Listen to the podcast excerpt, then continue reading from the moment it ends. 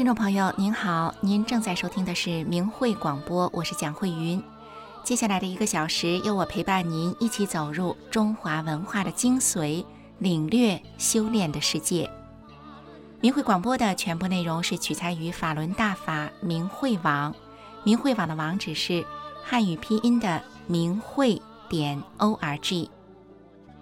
五月十三日这一天呢，对法轮功学员而言是特殊的一天，因为这一天是世界法轮大法日，全世界一百多个国家和地区的法轮功学员们都会为这一天举办不同的庆祝活动，为法轮大法这个高德大法。能够红传全世界，表达感恩与庆祝。那海外的庆祝活动也与当今中国大陆的迫害形成了鲜明的对比。今天首先给您带来的节目是《我们告诉未来》第六集，在磨难中。我们告诉未来是一部客观讲述法轮功从开始到如何能红传中国。而后遭受中共迫害的大型历史纪录片。这场迫害法轮功的运动具体启动的过程是如何的，以及法轮功学员们又是怎么样面对的？那么接下来我们一起收听《我们告诉未来》第六集，在磨难中。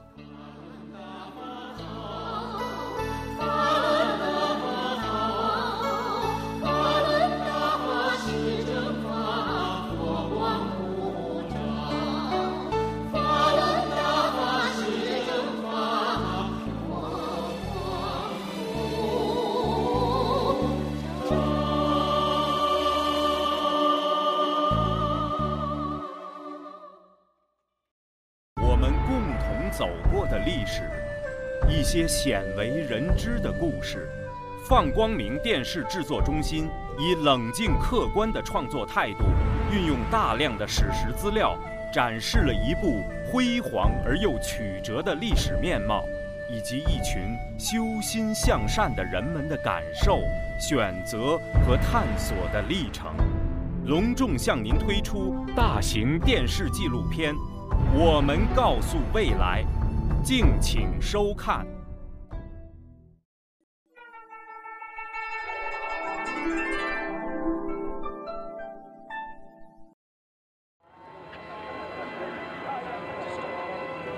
在公元一世纪三十年代的耶路撒冷地区，活跃着一位名叫耶稣的觉者。他免费为人治病，向人们讲述天国的道理。越来越多的人开始信仰他，跟随他。应当趁上帝可寻找的时候寻找他，相近的时候求告他。恶人当离弃。历经时代的沧桑巨变，今天。我们只能从不多的文字记载和影视艺术中去了解和感受这位传奇人物。一个是法利赛人，一个是税吏。公元一九九九年，这部讲述耶稣生平故事的电影，悄悄地在中国的法轮功学员中流传着。当时正值四月二十五日中南海集体上访之后不久。社会上不断传出将要对法轮功进行镇压的消息，许多地区学员的正常练功受到骚扰，部分辅导站负责人被公安机关跟踪、监视、居住或抄家。一些海外媒体甚至报道了中共中央准备拿出五亿美元的贸易顺差引渡李洪志先生回国的消息。历史与现实就这样不期而遇地做了一次碰撞。所以当时的这个环境是非常紧张的。那弟子就是说，在这种这种黑云压顶的这种情况下，哈，怎么保持一个什么样的心态？那看《耶稣传》的时候，有一个情节对我的这个触动是很大的。有一次呢，就是耶稣带门徒过海，就很多的门徒在一条船上，然后呢，耶稣就睡着了。门徒在划船的时候啊，就那个来了很大的那个风浪，好像那个船都要打翻了。那些门徒就等着耶稣赶紧醒了，但耶稣就是不醒。后来他们特别害怕，就把耶稣给叫醒了。耶稣醒来之后的话呢，就走到那个船头，斥责那个风和海，就让那个风就停停下来，然后马上就风平浪静了。这个时候弟子是觉得是很兴奋的。这个时候耶稣转过来，当时的表情非常严肃，他就对弟子说：“他说你们的信心到哪去了？”这句话给我的触动真的非常的大。我就在想，就是每一个这个政法政教的时候，当你在遇到这种磨难的时候，都存在一个问题，就是说你信还是不信？因为你不信的话，其实什么也谈不上。你可以什么事情不做，你回家睡觉，你做你的工作，你做任何事情，什么都不影响。但是呢，最关键的问题就是说，如果你要信，那么真的可能会面临着生命的危险。所以说，这一时期，江泽民频繁针对法轮功下发指令。四月二十五日当晚，他以中共中央总书记的身份，给政治局常委及有关领导人写了一封信，将“四二五”事件定性为有幕后高手策划指挥的政治事件。五月八日，他又给中央政治局、书记处和中央军委再次写信批判法轮功。江泽民的心理当然就是很值得研究了，是吧？因为这个“四二五”那个实际上已经解决了啊，当然朱镕基都接见了，是吧？而且明确的讲，这是人民的矛矛盾，啊。那么江泽民就很奇怪了，他突然心血来潮，啊，写了一封给政治局的信，后来人民日报发表了，是吧？是以矛盾什么将论唯心主义和唯物主义，他完全是照照搬那个照抄这个毛泽东一九五四年那封《红楼梦》研究的信，后来呢，兴起了一个批判胡适的运动。啊，那么还是一个思想运动，因为唯物论、唯心论本来就是一个一个思想学说的问题。可江泽民抓抄的结果，那说法轮功呢是代表这个唯心论啊，那个现在跟法轮功的斗争就是唯物论跟唯心论的斗争。六月七日，江泽民在政治局会议上发表讲话，宣称法轮功有很深的政治背景和复杂的国际背景。是一九八九年那场政治风波以来最严重的一次事件。这篇讲话后来作为文件在党内传达。根据这份秘密文件，中共中央做出了镇压法轮功的决定。三天后，在江泽民的直接操纵下，成立了由李兰清为组长、罗干等人为副组长的中央处理法轮功问题领导小组。这就是后来恶名昭著的“六幺零”办公室。四天后，新华社和中央电视台同时播出了这样一条消息：到这个六月十四号，新华社发表中共中央办公厅信访局和国务院办公厅信访局两个信访局的负责人来在接见法轮功修炼者上访人员部分人员当中讲话当中要点。第一个就是说，最近有些人纷纷传言说，公安机关要对法轮功进行镇压了。什么共产党也不准练法轮功了，什么国家工业不准练法轮功了，说这些都是谣言，是少数别有用心的人企图挑起事端。那么我们想，这个中央中共中央这个办公厅的信访局和国务院办公厅信访局负责人这样说话呢，那就是很严肃的，就是对大家说，党和政府是允许你有练功自由的，也有信仰的自由的，是吧？你可以信，你也可以不信，你也可以练，你也可以不练，练任何一功派都可以。但这个四六月十四号以后呢，我们觉感觉到这个对法轮功练功的这个自由的这个挤压，比这个以前还厉害。我们到星期六那个就集体练功嘛，然后这个警车就是对我们这个所有的练功人进行摄像。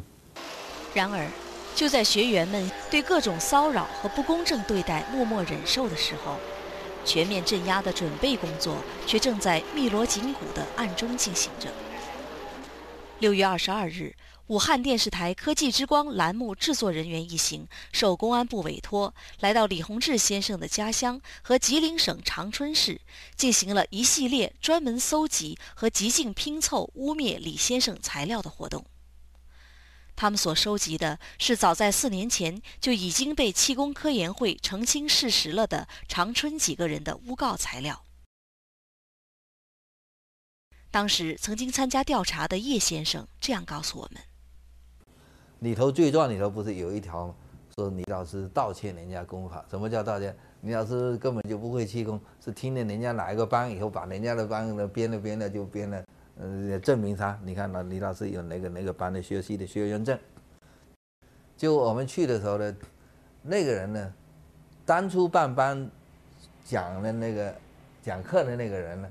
后来一学完李老师的这个功以后，觉得那不知道比他的好多少了。人家早就学法轮功了，而且是早就不干他那时候了。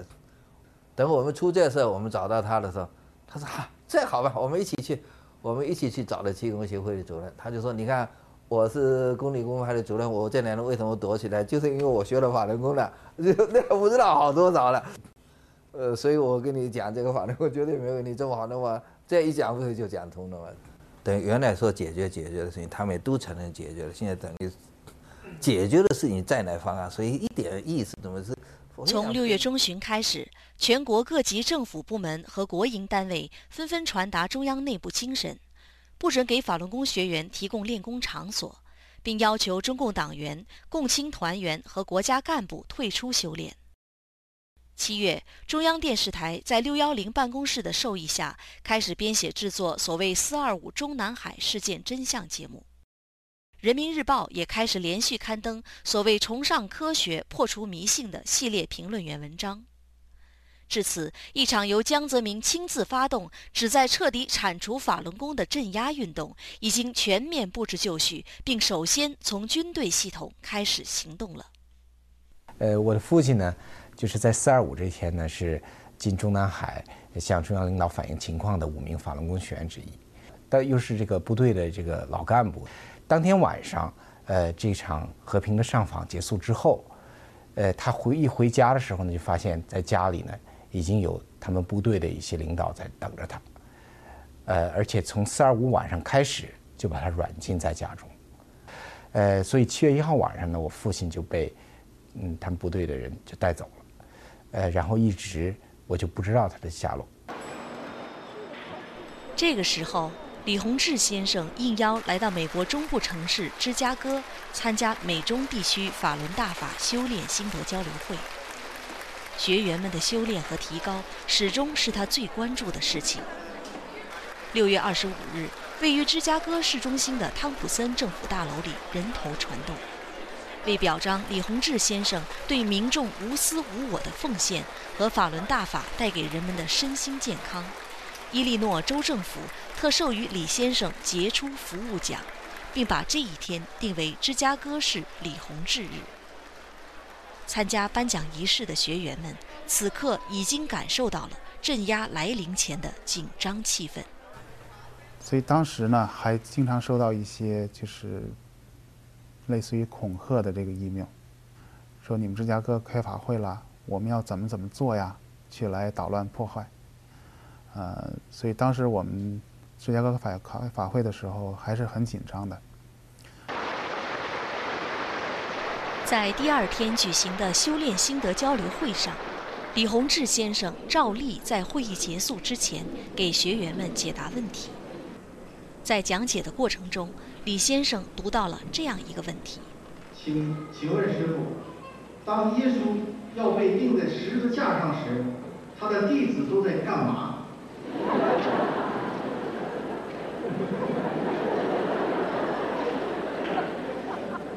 请师父转告世人及天下，我们大法弟子绝不允许这样的事情出现。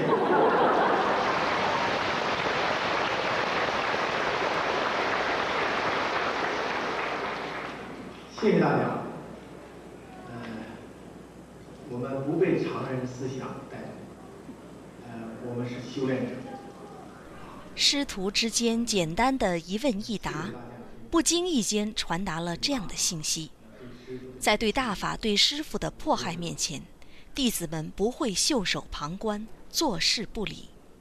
而作为大法的师傅，李先生要求弟子的是按照修炼人的心态标准来衡量一切。历史和现实在这里拉开了距离。交流会结束的时候，学员们起立和李洪志先生告别。在任何艰难的环境下，大家都稳住心。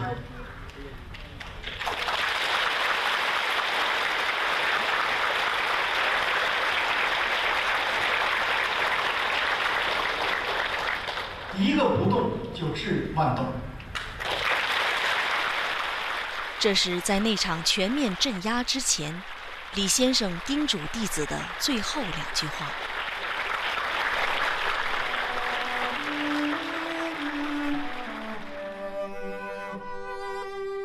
第二天，在芝加哥市中心的橄榄树公园，李先生亲自观看了学员们的集体练功。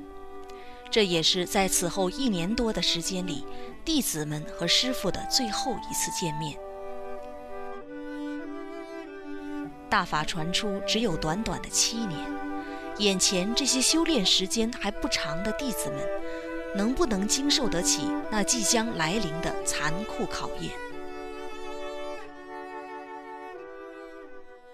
那么，李洪志先生和他的弟子面对的是怎样一个要镇压他们的势力呢？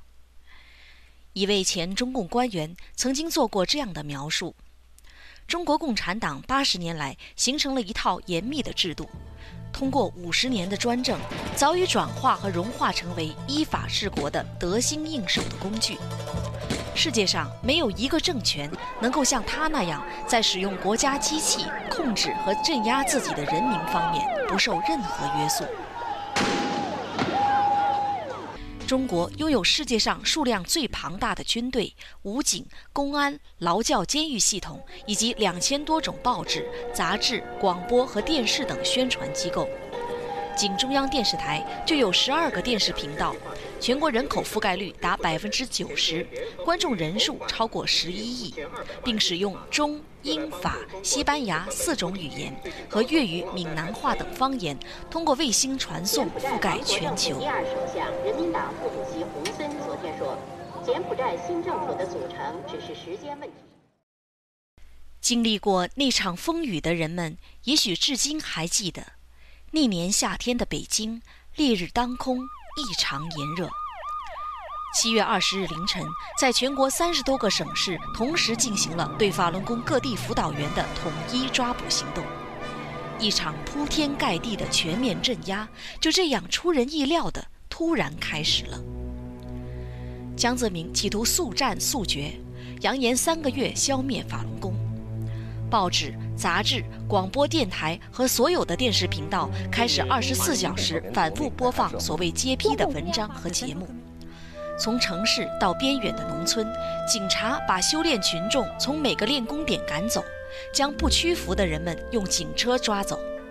地方派出所，在街道委员会的带领下，挨家挨户地到学员家中，命令他们放弃信仰，并上缴、销毁法轮功的书籍和音像资料。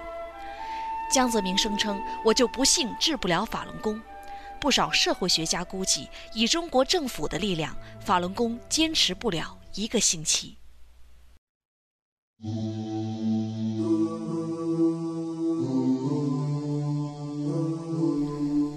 在吓人的暴风骤雨中，许多学员，他们不顾所谓的六禁止通告，奔赴北京为法轮功上访。每个人都知道可能发生的结果，但他们义无反顾。当时呢，因为我们在家看这个新闻的时候，我先生就来电话了。我先生说：“现在呢，你看了新闻没有？”我说：“我正在看。”他说：“那你知道了，这个国家是不讲理的。你看他现在说非法组织了，这就是要下手了。你们可要小心点儿，不要什么事情往前冲啊。这个这共产党是从来不讲客气的。”我说我知道，但是我知道我应该怎么做。你放心好了，我就把电话放下了。放下了之后，我们就五个人就走了。我们谁也没带钥匙，也没有带钱，就非常穿的就练功那个衣服，就出门打上打个车就走了。因为当时走的时候，我们就没有想到还能回来。位于北京城西南的丰台体育中心，是为举办第十一届亚运会而兴建的现代化体育场。这个占地二十二万平方米的庞大建筑群，在一九九九年七月二十日之后的几天时间里，却成了关押上访的法轮功学员的地方。在这里发生了这样的事情：整个丰台体育场就坐满了，他那个看台上也都坐满了，坐满了。嗯，当时大家还是其实都没吃饭，从早晨一直到那下午都没吃饭，但是门都是开的。就是说可以进来也可以出去，但是大家没有一个出走的，没有一个说离开这个丰台体育场的，就觉得，就说我心生我也没反正，对我心生我还没反应上去呢，然后也没有什么国家也没有什么给我一个解释，就说禁止了，说取缔了就取缔了，就是说连百姓这个心声都没有听，这样不行。所以就这样的一个想法，大家都没有走。晚上八点左右，当夜幕降临之后，警察开始使用暴力强行驱散学员。哎呀，我就看到啊，那个警察拉着那女的呀，就把衣服拽上去啊，哎呀，这胸都露出来了，就那么抓，有的就抓着头发拖着走啊。当时我记得警察往上扔人的时候，大家就说，呃，采取个办法，就是说手挽着手，大家就是互相鼓励，不让他们分开。然后呢，并且还说这么一句话：打不还手，骂不还口，就这么翻来覆去的说。当时我我听着是挺感动的，我不知道这些武警听到是什么感受。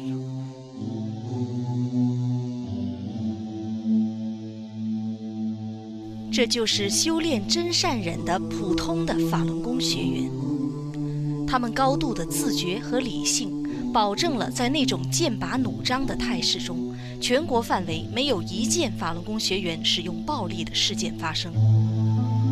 在四年后，美国华盛顿举办的纪念七二零，呼吁停止迫害的集会上，我们遇到了很多当年在北京参加上访的学员。提起过去。他们这样说：“我们弟子不怕，就那么热的情况下，照样打坐练功，心静极了，明白吗？告诉他们我们是道怎么回事。所以那连着那三天吧，反正反正我们去了，就都去了，还有外地的什么的，反正可能都来了。所以就我就想什么呢？就是说我们辅导员，你都抓起来了，我们人人都是辅导员。你看这会儿，这个整个师傅回想起来，师傅整个这个弟子那真是拖不垮，打不散，拖不烂。”到哪都留好名声，他不能不佩服。从七月二十日开始，数十万的法轮功学员想方设法到北京上访。六幺零办公室要求地方政府不惜一切代价阻止群众的上访，军队进入一级战备状态。在通往北京的交通要道被严密封锁的情况下，许多学员是采用了步行、骑自行车的方式翻山越岭赶赴北京的。其中，我们听到了这个九双鞋的故事。就是一个老人，啊，他用了两个多月的时间从四川走路到北京，啊，就是上访，就为了就是说一句公道话，说法轮大法好。穿破了九双鞋到北京去上访，对我是那个那个震撼触动是非常大的，所以我一直看那个歌词就在流泪，那个旋律呢就自然就出来。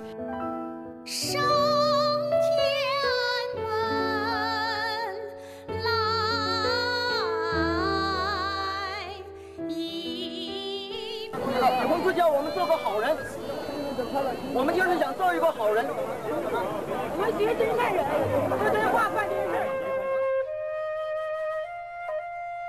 对这些平凡朴实的修炼人来说，通往北京的路途是一次永生难忘的艰难跋涉；对当时的法轮功学员来说，这种跋涉是对真善人宇宙法理的亲身实践。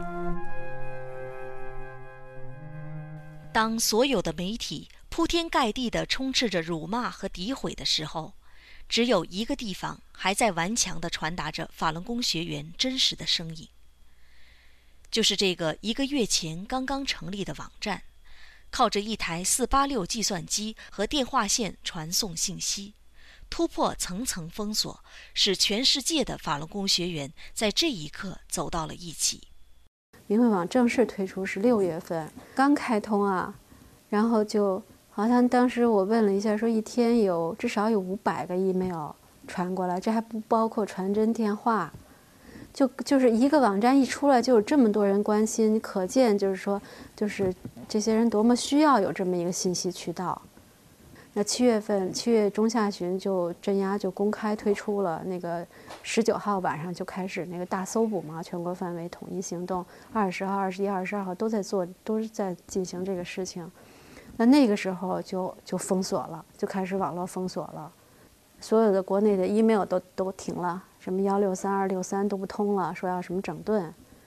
那那个那个时候就信息一下就变得困难了。他不，因为他不光是送信息，他给你封锁，那看呢，他也是封锁的。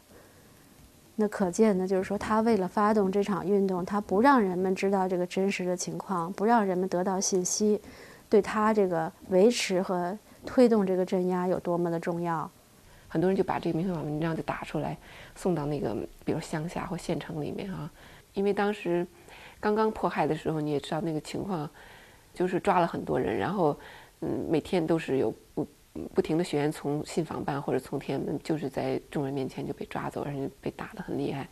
但是这种时候呢，就是好多学员知道这种情况发生了以后，自己怎么做不是很清楚。但是后来有一些学员就把那个明慧网上的就是曾经走出来，然后在在在那个那个那个拘留所里被打，然后再走出来，他有很多思考。嗯，有些很多人都承受不到不了的苦难和那个痛苦和委屈，他们都是很平淡的走过来。真正做到这个时候，他所以他那个时候知道，他到北京来不是为他自己。然后好多弟子看了以后，就一下就明白自己该做什么，就是在这种时候他。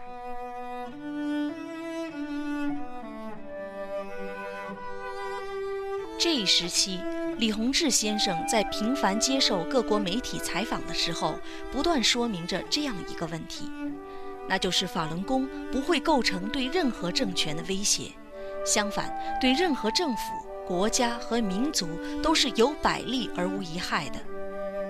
七月二十二日，明慧网发表了李先生给中央和政府领导的一封信。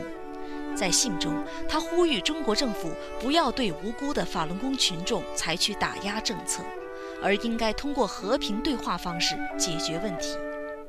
他已经敏锐地预见到了这种不计后果对修炼人的残酷迫害，将最终导致国家和民族的灾难。这是所有善良的人们都不愿意看到的。坐落在美国首都华盛顿康乃迪大道两千三百号的中国驻美大使馆前，有一个面积不大的街心花园，人称“小天安门广场”。一九九九年七月二十日，当中国的法轮功学员千里迢迢奔赴北京的时候，海外的学员也不约而同地聚集到了这个与北京遥相对应的地方。那个时候呢，就给了我们一个启发，我们就觉得我们应该，呃，呃，打通一个跟中国政府对话的渠道。那么当时呢，我们就希望把这个真相告诉我们的国会议员，希望他们能够帮助，呃，我们可以跟中国政府对话。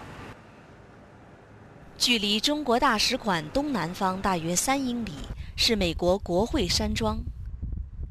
这栋标志性建筑两侧的宪法大道和独立大道上各有三栋办公大楼，他们是美国五十个州的一百位参议员和四百三十七位众议员的办公室。对绝大多数的法轮功学员来讲，这是他们生平第一次来到这个地方。呃，当时呢也是，就是说，就是夏天吧，而且很很紧急的就赶过来了，听到那个镇压的消息，很紧急。就连夜开车到华盛顿来，都是穿着裤衩背心儿。所以呢，当时呢，当然也知道说美国国会也是比较正式的地方，那怎么办？我就是借了一个工友的这个，就是好看一点的衬衫，然后呢又买了条裤子，然后穿的那个一个那个休闲的鞋就去了。说实在的吧，我当时美国政府在哪儿，国会在哪儿，我什么都不知道。说参议院和众议院有什么区别？什么都不知道。所以呢，当时去的话，也真是摸不着门呃，然后呢，但是我们就给他们讲，就是法轮功是什么，法轮功怎么样使人身心受益。然后呢，那个这个镇压呢，又又是这么大范围的，那么多人被抓了，然后要被判。就在海内外学员们四处奔走，积极寻求与中国政府对话的渠道，希望和平解决这场危机的时候。一九九九年七月二十九日，发生了人类历史中最黑暗的一幕。当时呢，外地来了许多弟子，我们就在一家旅馆里租了许多房间。当时大家在准备去国会的一些资料。有一个弟子呢，突然进来，告诉我们，师傅被通缉这个消息。当时大家毫无思想准备，房间里突然就鸦雀无声了。对于正处在磨难之中的法轮功学员来说，这个消息无疑又是一场严峻的考验。逐步升级的镇压形势，使人们开始认真思考自己所要选择的道路。就说，你修炼到底为了什么？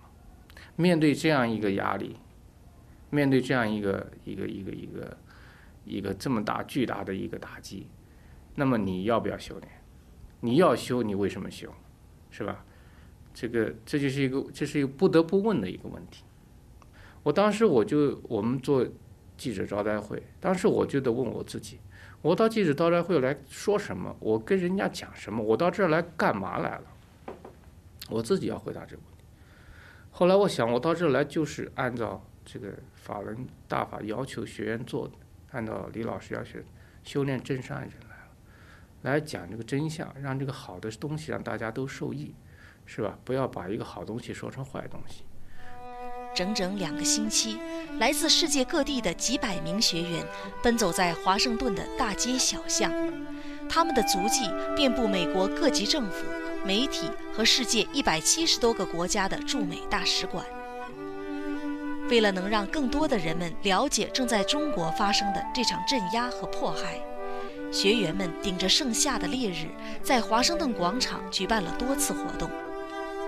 他们中有很多人是几经奋斗才在异国他乡站稳脚跟的杰出人才。这场突如其来的镇压，使他们也同样面临着人生中的重大抉择。那个时候我自己也是很忙，呃，都来不及请假，我就跑出来了。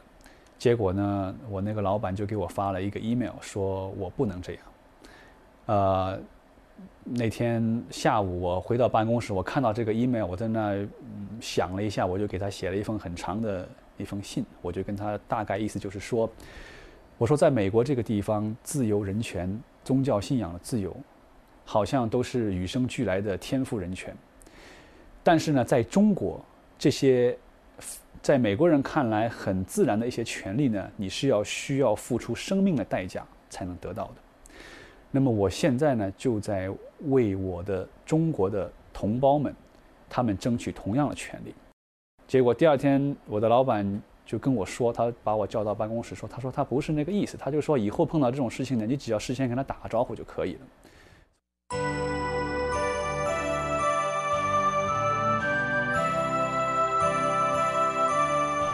没有了对结果的执着，放下了对个人利益的考量。学员们无私的付出，换来的是世界的尊敬和支持，同时也彻底打破了江泽民想要三个月内消灭法轮功的企图。正如李洪志先生所说：“历史上一切迫害正信的，从来都没有成功过。”在经历了最初几个月疾风骤雨般的攻击之后，学员们又开始了对这场镇压实质。和在这种情况下该如何修炼的认真思考。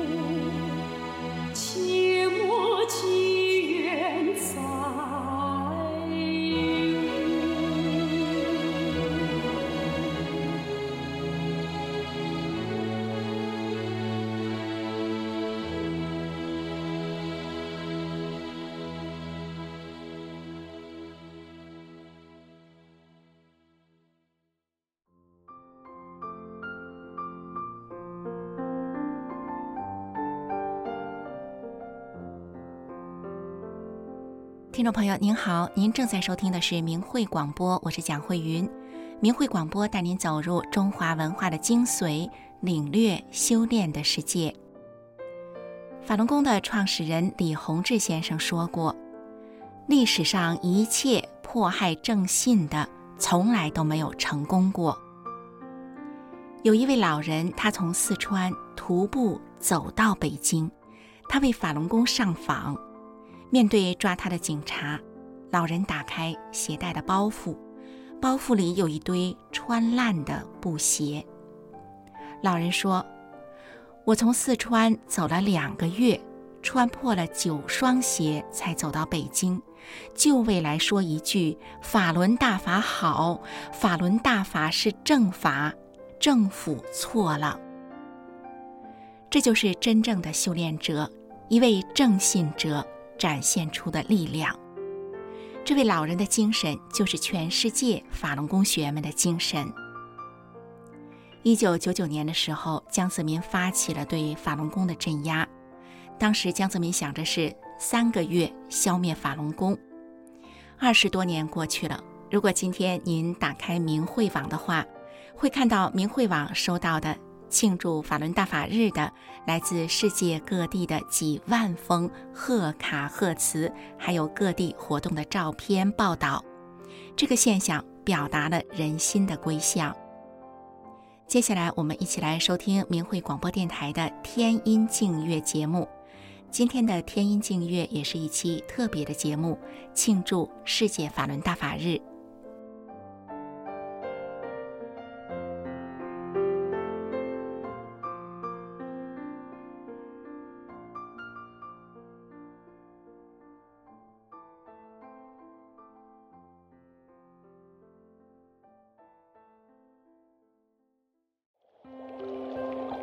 听众朋友，大家好！您现在收听到的是由明慧广播电台为您制作的《天音净月》。远真善忍的纯净祥和，透过天籁般的乐音，带您走回心灵的故居。好，现在让我们一起来收听《天音净月》。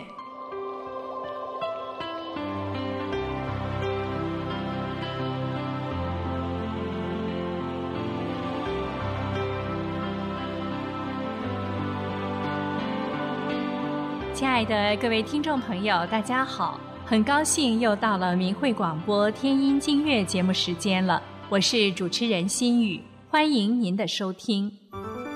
在感恩的时节里，又迎来了一个崭新的五月。五月生机盎然，五月万象更新。一九九二年的五月十三日是人类历史上一个光辉的日子。李洪志先生在中国长春首次将法轮大法公开传给世人。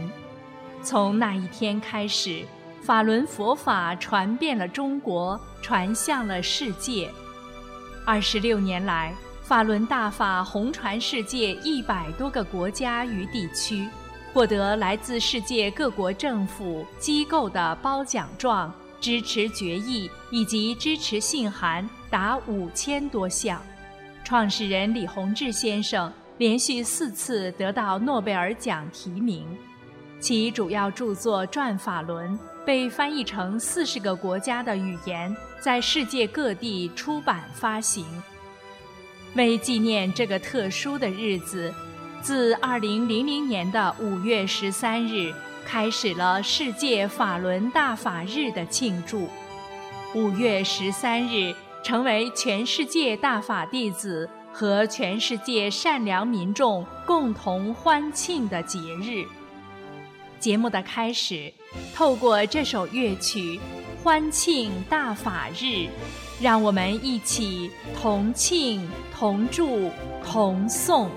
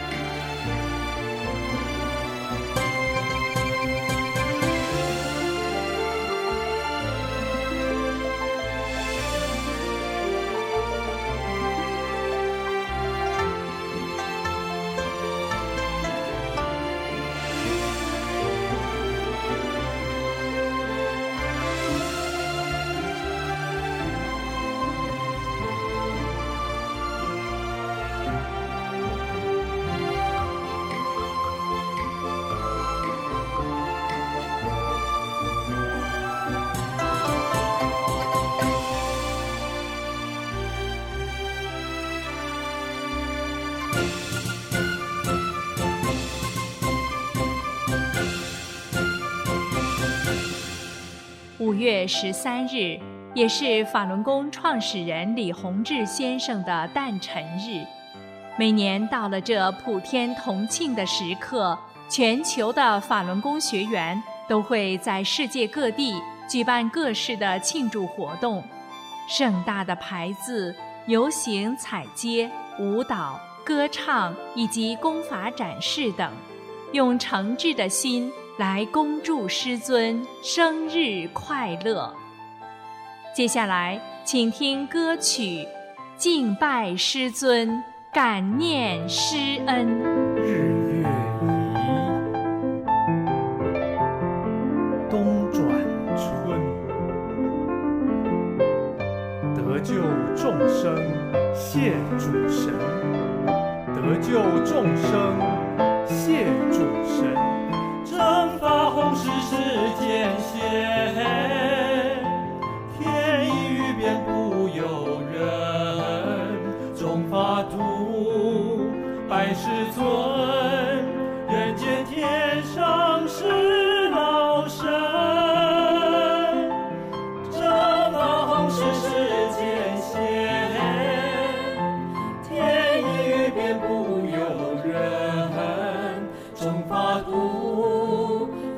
百世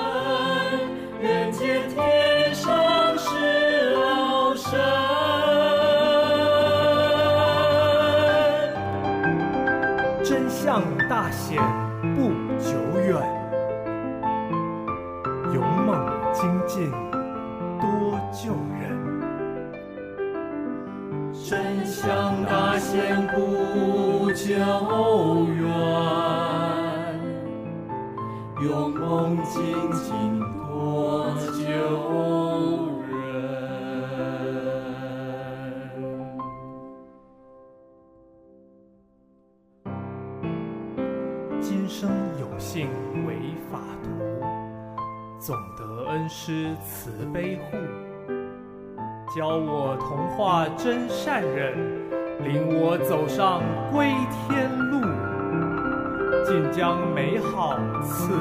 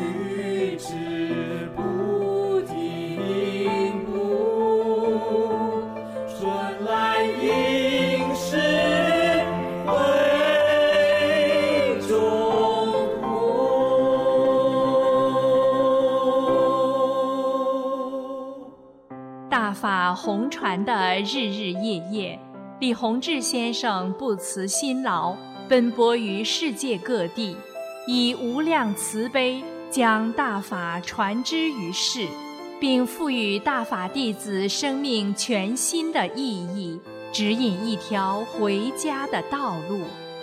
下面，既由这首乐曲表达大法弟子心中对恩师的无限感恩。请听乐曲《谢洪恩》。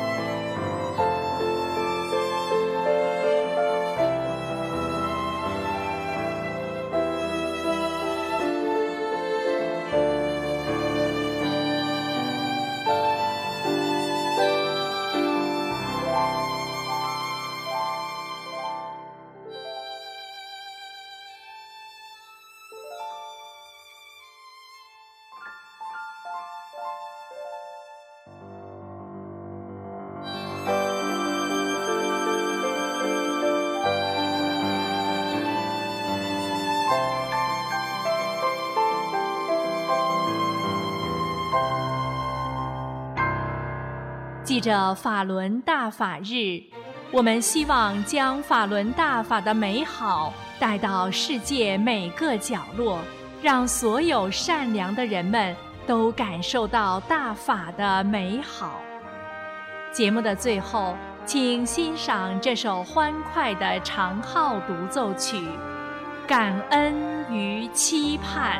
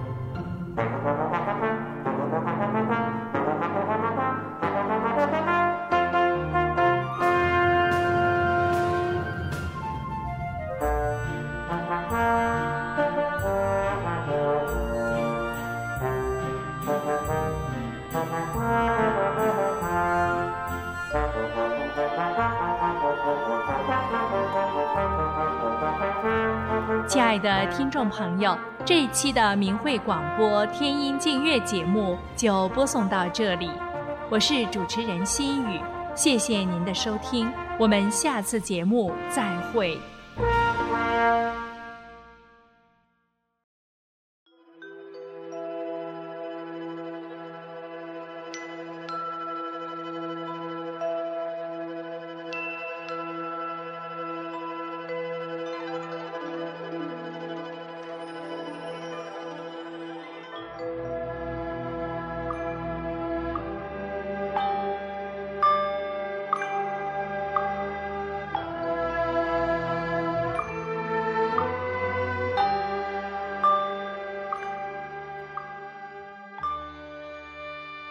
轮大法又称法轮功，是由李洪志先生于一九九二年五月传出的佛家上乘修炼大法，以宇宙最高特性真善忍为根本指导，按照宇宙演化原理而修炼。法轮大法直指人心，指出真正修炼。就得按照真善忍的标准修炼自己的这颗心，叫修心性。李洪志先生在法轮功的主要著作《转法轮》一书中写道：“心性是什么？心性包括德，德是一种物质，包括忍，包括悟，包括舍。”舍去常人中的各种欲望、各种执着心，还得能吃苦等等，包括许多方面的东西。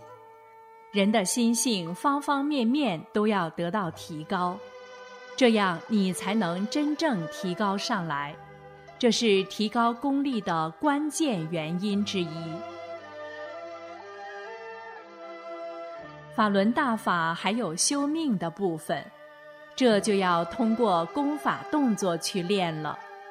法轮功的五套功法包括四套动功和一套静功，动作简单易学，一上来就把修炼者身上能量淤塞的地方打通，在极短的时间内排除体内的废弃物质，净化身体。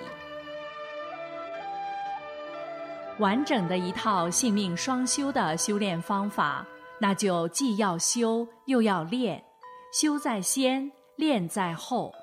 不修心性，只练动作是不能长功的。动作是圆满的辅助手段。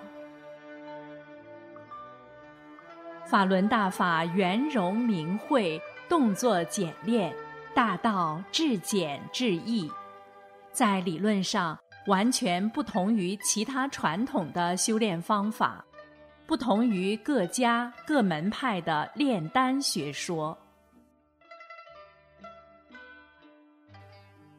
法轮大法已红传一百多个国家和地区，李洪志先生的著作。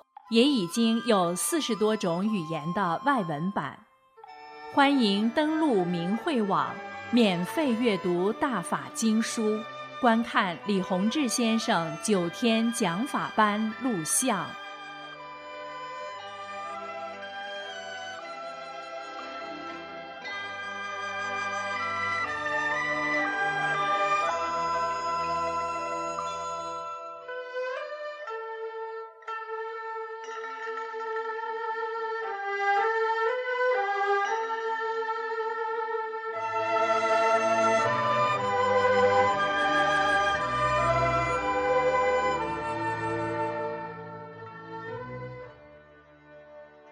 众朋友，今天的明慧广播就到此结束了。